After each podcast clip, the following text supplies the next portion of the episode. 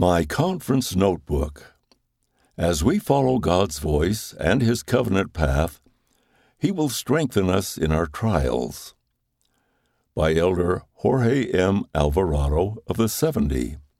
After the Trial of Our Faith, page 50.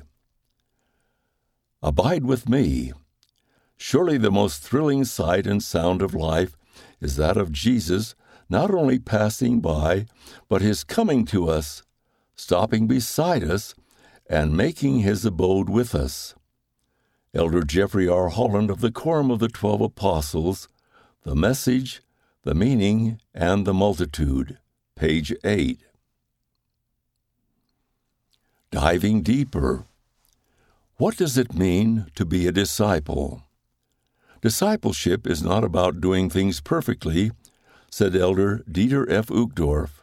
It's about doing things intentionally.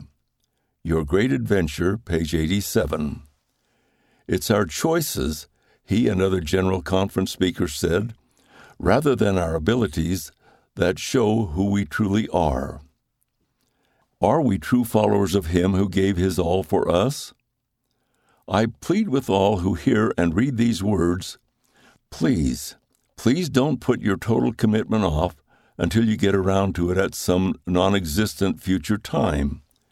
Elder Terence M. Vinson, True Disciples of the Savior, page 11. Saints are those who have entered into the gospel covenant through baptism and are striving to follow Christ as his disciples. Thus, the joy of the saints denotes the joy of becoming Christ like. Elder D. Todd Christofferson, the Joy of the Saints, page 15. I invite you to commit to a lifelong process of discipleship. Make and keep covenants. Throw your old ways into deep, churning waterfalls. Completely bury your weapons of rebellion with no handles sticking out. Elder Dale G. Renlund, Unwavering Commitment to Jesus Christ, page 25. Our promise to always remember the Savior gives us strength to stand for truth and righteousness. Whether we are in a large crowd or in our solitary places, where no one knows our actions except for God. Lisa L. Harkness, Honoring His Name, page 61. True disciples of Jesus Christ love God and His children without expectation of something in return. We love those who disappoint us, who don't like us, even those who ridicule, abuse, and seek to hurt us. Elder Dieter F. Uchtdorf, page 88. Making Church Six Days Longer. Studying the Scriptures with Come Follow Me as a guide is strengthening our conversion to Jesus Christ and His Gospel. We're not simply trading one hour less in church on Sunday for one hour more of Scripture study at home. Learning the gospel is a consistent effort throughout the week.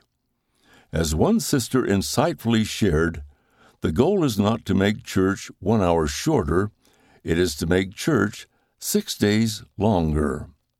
Mark L. Pace, Sunday School General President, Come Follow Me, The Lord's Counter Strategy and Proactive Plan page 46. How to receive revelation.